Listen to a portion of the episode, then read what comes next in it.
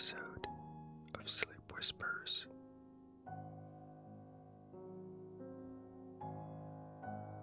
I'm Harris, and this is my curious little podcast of whispered ramblings and whispered readings to calm and tranquilize those pesky brain squirrels so you can relax and fall asleep.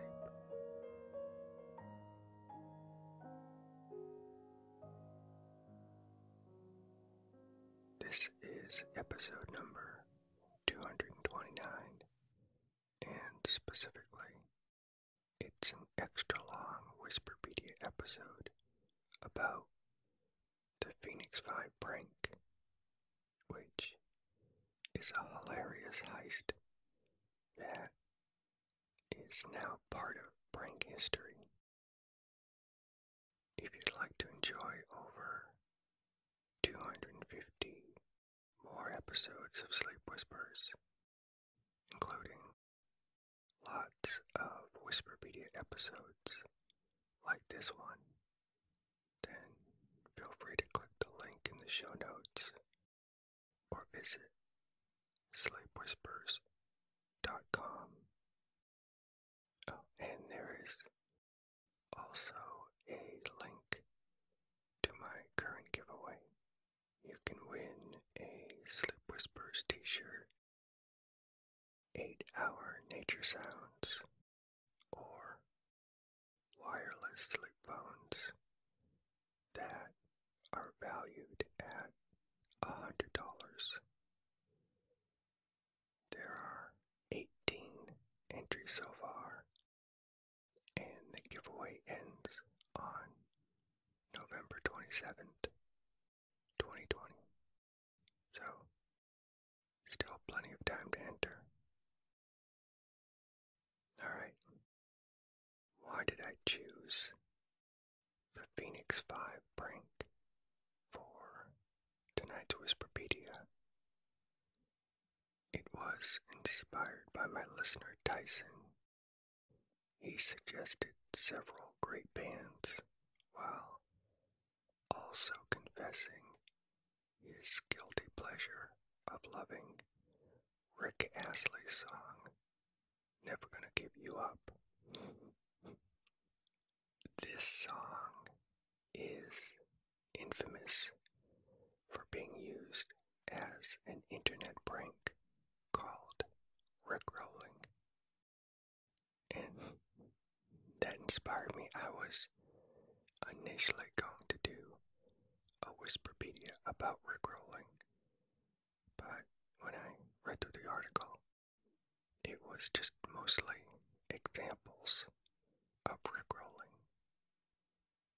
So I went searching for an article about a prank that had a better flow and story form to it, and that's when I found the beautifully written article about the Phoenix Five Prank. And it reads like a tongue-in-cheek, humorous, true crime mystery. It's really good. The prank occurred in nineteen ninety-eight. Students from one university went to the campus of a rival university and stole their mascot costume. Yeah, that's the whole prank. But what you're about to hear is a hilarious retelling that sounds like an Onion article or a mockumentary or a crazy caper or a fake story written as an April Fool's Day joke. But the story and the prank are real, and in twenty ten, the Phoenix Phoenix Five heist was ranked as the number one college mascot theft by the Bleacher Report. Of note, the mascot costume that was stolen is called the Stanford tree. It looks like a raggedy Christmas tree with googly eyes and big lips that runs around on two legs. And sure enough, it appears regularly at the top of worst mascot lists on the internet. Tonight, I will answer these burning questions. How did they steal this goofy tree costume? Why did the police get involved? Were the identities of the Phoenix Five ever discovered? How did the mascot costume get returned? Was the mascot costume ever stolen again? Spoiler alert, of course. What happened to the mascot costume? And this is also another kind of special and funny event within this story. And I'll finish with a list of more funny campus pranks that have occurred on another college campus. Now, you may be wondering why an extra long Whisperpedia tonight. And it's because I have an extra sponsor. So that means you get a longer Wikipedia article to fully sedate your pesky stressed squirrels. And here is something you may not know, that when you fall asleep, your stress squirrels can still initiate jaw clenching and teeth grinding, even though you're not awake. It's called squirrel zombie mouth. No, it's it's not called that. I just made that that term up.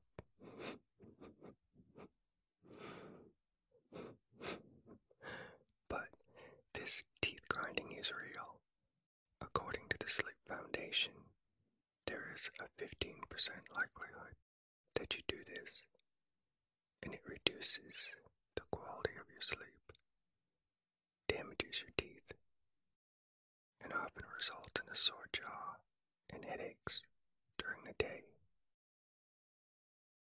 You can prevent this by getting a professional, custom-fit, slim night guard from ProTeethGuard, a sponsor of this episode. This can be a lot less costly than going to a dentist for the same process, because you can use the ProTeethGuard Home Impression Kit and get a pro-quality custom night guard delivered to your door. Are you ready to protect your precious pearlies from grinding while you sleep? If so, go to ProTeethGuard.com slash whispers to get fifteen dollars off. And for your ease, I'll put that discount link in the show notes. Listening to me every night is a great way to distract your squirrels from your stressful thoughts at bedtime. But to best inhibit your pesky squirrels and improve your mental health, you may want to consider BetterHelp. the other sponsor of this episode. BetterHelp will connect you within twenty-four hours with a licensed professional therapist. Get the help you deserve from the comfort of your own home, which is more convenient and affordable than traditional offline counseling. Here is a review of BetterHelp by someone who is struggling with depression, stress, and anxiety. Quote, "Doctors say it is very easy to talk to and open up to, and is very receptive and supportive of my needs. I was having trouble sleeping, which prompted me to sign up. And after just a few sessions with her, I'm not having that problem anymore."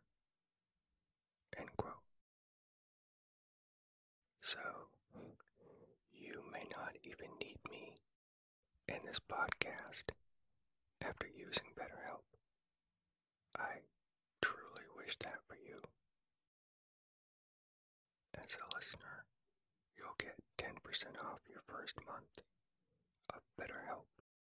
And that's help, H E L P, by using my special discount link, BetterHelp.com slash whispers.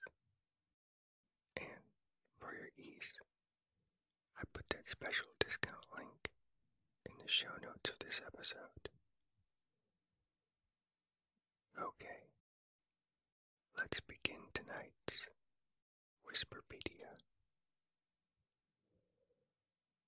The following are select sections and details from the Wikipedia article titled The Phoenix Five Prank. The Phoenix Five Prank was initially motivated by a long-standing rivalry between the University of California at Berkeley and Stanford University. The Phoenix Five were a group of five University of California students who stole the Stanford tree from the Band Shack on the campus of Stanford University in the early morning hours of October seventeenth, nineteen ninety-eight.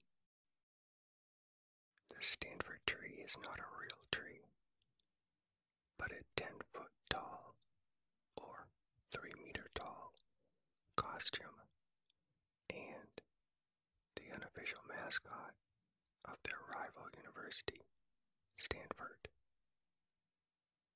The Phoenix Five held the costume hostage for two weeks. The reaction to the heist by school administrators fueled a frenzy of media coverage.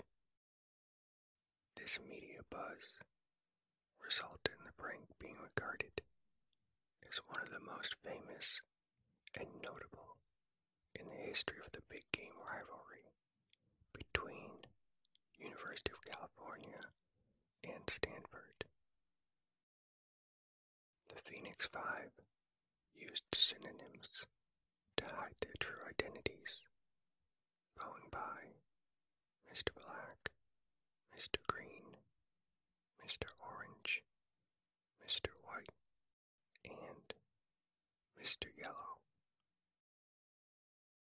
The five Cal students were all members of the Mu chapter of Theta Chi fraternity, and drove to the campus of Stanford University as part of a brotherhood activity. Their initial intent was to steal signs from the campus, as was a common prank in the lead-up to the big game, the big game being a traditional term for the annual football game between Cal and Stanford. Upon arrival, the students discovered that Cardinal Chaos was taking place that night which means that was the first practice of the Stanford men's and women's basketball teams. Posing as Stanford students, the five entered the event at Maples Pavilion and contemplated pulling a prank during the festivities, but they failed to find any legitimate opportunity to do so. After the conclusion of Cardinal Chaos, the five were standing by their car in an adjacent parking lot when they saw the Stanford tree being taken away from the event by its handler, Chris Henderson. Interested in where the rival mascot was headed, the five followed it and Henderson to the old Stanford Band Shack, the home of the Stanford Band. They discovered a party was going on inside the shack and now became interested in the potential of getting close to the tree. The five decided to wait and see if the building would be fully vacated at some point during the early morning hours. Returning to the band shack at about four a.m., the five determined that the band's party had ended, although reconnaissance work was needed to ensure that no Stanford band members were still inside the building. As three of the group kept watch outside, the remaining two members entered the band shack through an open window and managed to locate the tree after going through an old medical library and a wall. After procuring the tree, the five brought it out to the band shack through the front door and quickly managed to squeeze it into the back of Mister Green's car. As it would have taken a decent amount of time to fit three of the group's members into the back seat as well, the tree was driven away from the Stanford campus and left in a nearby Palo Alto neighborhood. Once all five members returned to this safer location, they managed to fit themselves and the tree into the car and drive back across the San Francisco Bay to the safe confines of the University of California. The group later described the event as a crime of opportunity, noting that they had no plans to steal the tree upon arriving on the Stanford campus, and only happened to find it unattended the morning after seeing it at Cardinal Chaos. Once safely back in Berkeley, the five kept knowledge of the heist strictly limited, not even telling other members of their fraternity about what had transpired. The tree was kept in Mister Black's room at the chapter house as the group waited to see what, if any, reaction would result from the theft. The thought that nothing would come of their efforts quickly vanished as the story broke on October twenty-third. In the Stanford Daily Student newspaper, almost a week after the event. From the outset, there was little doubt that Cal students were responsible for the tree's disappearance. In the initial Stanford Daily story, Chris Henderson, the Stanford person who was handling the mascot costume, said that he believed three or four people had followed him out of Maples Pavilion to the band shack on the night in question. He also indicated that a neighbor had found the word bears written in shaving cream on a bathroom wall of his residence the next morning. This was something the Phoenix Five later denied responsibility for. Once the story broke, the five students decided to establish an identity and claim responsibility for the heist. The Phoenix Five name was decided on because of the obvious alliteration and fact that it had internal significance within the fraternity. The phoenix alluded to the mythical bird that rises from the ashes and never dies. The Phoenix Five first claimed responsibility for liberating the tree on October twenty-sixth in a front page story in the Daily Californian, University of Cal's student newspaper. In the article, the five took the opportunity to poke fun at their school rivals. They proclaimed that the tree deserved to get out of Stanford, but would return before the big game. Quote, even though the tree knows that Stanford is full of a bunch of weenies, end quote. The five also submitted an anonymous letter signed by the Stanford tree, indicating the tree was no longer happy at Stanford and had learned the value of work, diversity, and spirit while on the University of California campus. The mascot also indicated that he'd been introduced to the outside world, where people are different and actually love this school. The letter and the picture of the blindfolded tree was perhaps the most famous correspondence during the two-week ordeal. The letter and picture served to show that the Phoenix Five had no hostile intentions and were only interested in humorously promoting the Cal-Stanford rivalry in the weeks leading up to the big game.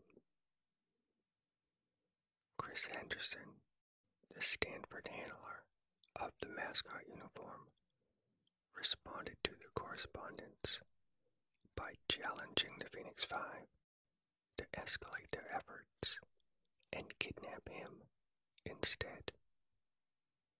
He proclaimed, quote, I am the tree. Stop talking to a pile of fabric and show a little backbone, end quote. Despite the promise to safely return the tree to Stanford before the big game, school administrators and campus police from both universities reacted harshly to the prank. This reaction and the subsequent student response fueled a storm of local and national media coverage. From the outset, police treated the heist as a serious crime, noting that the value of the tree was over one thousand dollars. Although Chris Henderson claimed its functional value was worth millions, the police indicated that the crime would be considered a felony. The chancellor of the University of California also reacted strongly to the actions of the Phoenix Five by releasing a brusquely worded statement calling the heist an outright theft. The chancellor also issued an ultimatum stating that Cal's mascot, Oski the Bear, would not be allowed to appear at the team's next football game at Oregon State unless the tree was was returned to the police department by midnight on October twenty-eighth. It was later discovered that Cal's mascot had no plans to make the trip to Oregon State in any event. Bay Area television news crews reported live outside of the police department the night of the deadline, but the tree was not returned. Instead of returning the tree by the midnight deadline, the Phoenix Five summoned local media to an empty parking lot in the Oakland Hills. They paraded the costume in front of television cameras for the purpose of assuring the public that the tree was still intact and unharmed. The Phoenix Five reiterated their initial comments that the tree would be returned to Stanford unharmed before the big game. Despite these reassurances, Stanford police retained their hardline stance, as the police captain stated, quote, "If you do the crime, you do the time," end quote. Reaction by students at both campuses and members of the public was generally disapproving of the actions by police and the administrators. Students at UCal were particularly disappointed at the reaction by their own chancellor to the heist, which they thought served to squelch long-standing traditions in the rivalry between UCal and Stanford. This negative sentiment was a major point of discussion in the media coverage of the event. In addition to the heist being mentioned in Sports Illustrated, two ransoms were offered for the tree's return in Bay Area newspapers. One ransom amount was five thousand dollars from an internet sporting goods supplier, which would go to a charitable Christmas tree fundraising drive. The consistent pressure by officials, while sparking negative reaction and media coverage, eventually paid off. The Phoenix Five decided to return the tree two weeks after liberating it from the Stanford campus. As more and more people inside the Phoenix Five's inner circle were discovering their identities, the group decided to return the tree so as not to be identified by the police. While there was some concern that one or more of the group would eventually be discovered, there was no immediate concern that the ongoing Stanford police investigation would turn up any substantial leads. But after the midnight deadline had passed for the return of the mascot, a story in the Daily Cal indicated that police were close to identifying a member of the Phoenix Five. The police based this lead on the fact that they had stopped a car filled with five UCal students on the Stanford campus on the morning of the heist. These students were seen near the Band Shack and indicated that they were looking for a party. The Stanford police indicated that they were retrieving one of the students' photographs from the Department of Motor Vehicles and were confident that this would break the case. However, the Phoenix Five denied that they were stopped at any time on the Stanford campus and further denied that this investigation had anything to do with the tree's return. The events surrounding the tree's actual return started with an anonymous phone call to the Chancellor's office in California Hall on October thirtieth. The caller, a representative of the group, offered to return the tree in exchange for full amnesty for the Phoenix Five, and this was granted by the Chancellor and by the Stanford Dean of Students. Then, at approximately four p.m., an older man, calling himself Richard, walked into the Chancellor's office with the tree in a plastic bag. After a brief inspection by the Chancellor's executive assistant, Richard left without disclosing his identity. The Phoenix Five later stated that Richard was in no way related to the group. The tree was then driven back to Stanford by University of California police detective who described the victim as, quote, very well behaved, end quote. Upon arrival back at Stanford, the tree was received by a small welcoming committee of Stanford students before being secured in the Stanford Police Department's evidence room. Prior to returning the tree, the Phoenix Five issued a final letter to media outlets stating that they were returning the tree because of the hostile climate that has been created in recent days.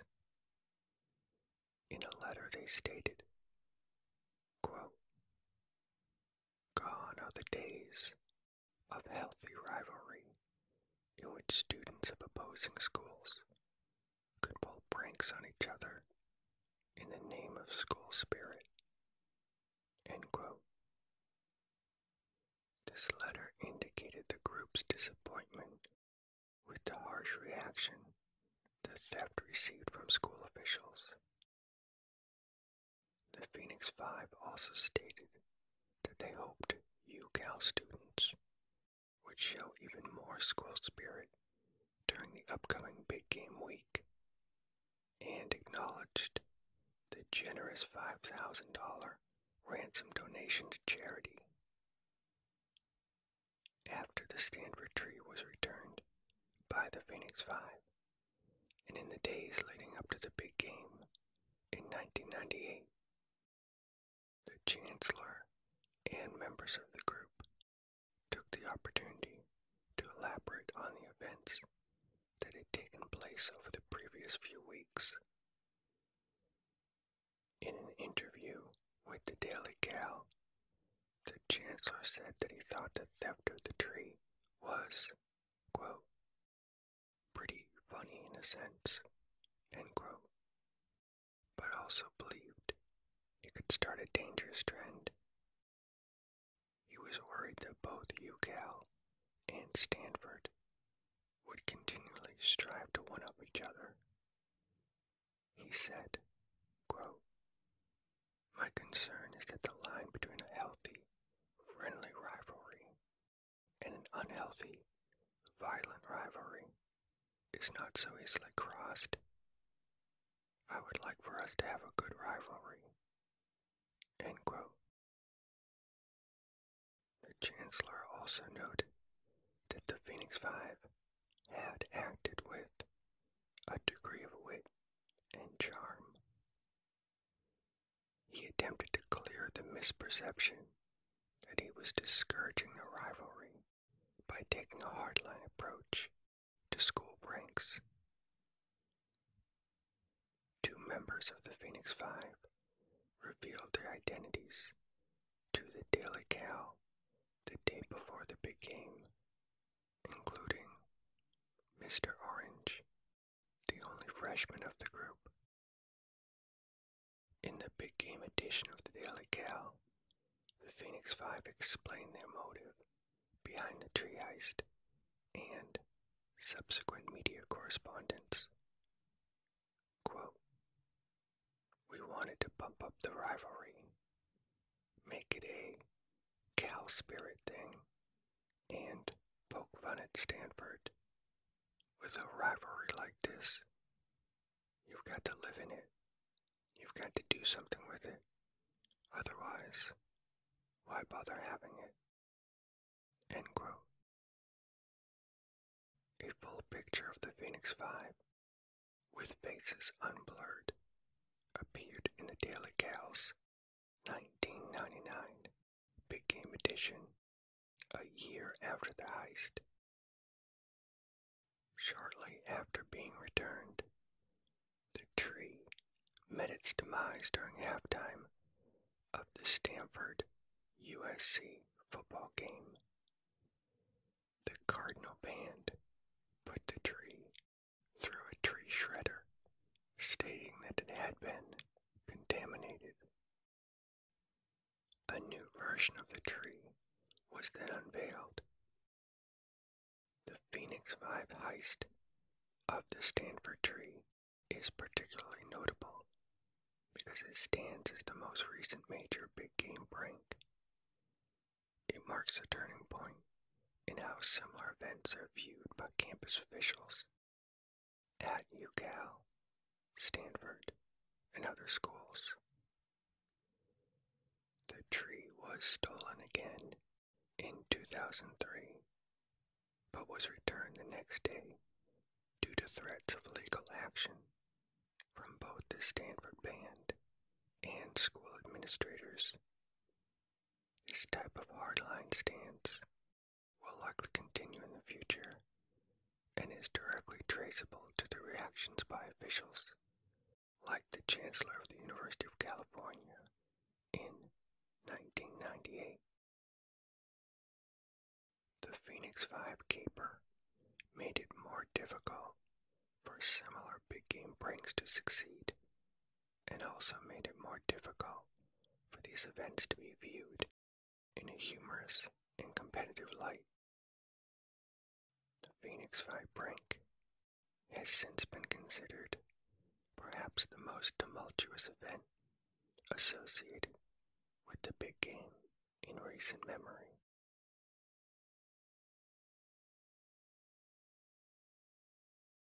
That is the end of the Phoenix Five prank story, but I've dug up some more examples of campus pranks from the Wikipedia article titled Traditions of Pomona College. And sure enough, Pomona College is another college that's in California. Here are some examples of pranks that have occurred at this college over the years.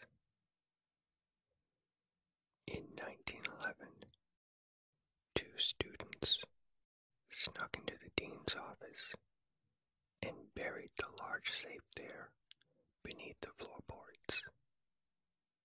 It wasn't discovered until several weeks later. In nineteen sixty-six, students stole the Christmas tree from the dining hall and moved it to the top of Smith Clock Tower.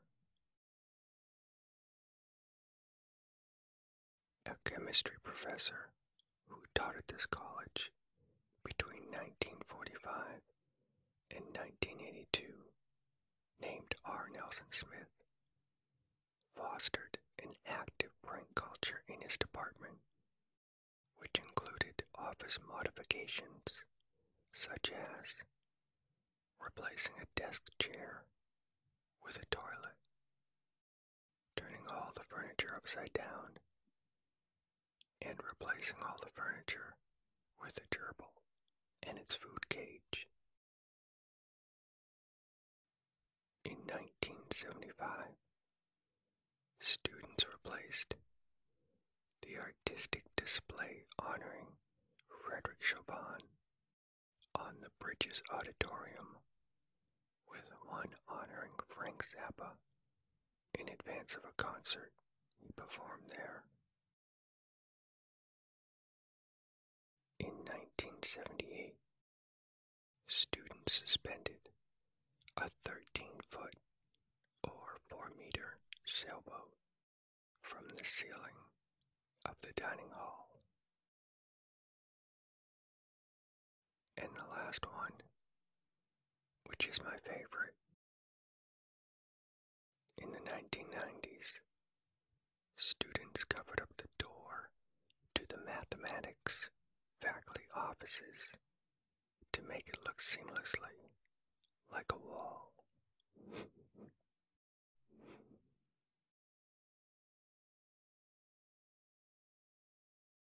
This is the end of tonight's Whisperpedia episode. I hope you are deeply relaxed, or even better, deeply asleep. If you'd like to listen to more Whisperpedia episodes right now, feel free to click the link in the show notes, or visit sleep whispers dot com for immediate access to over two hundred fifty more episodes.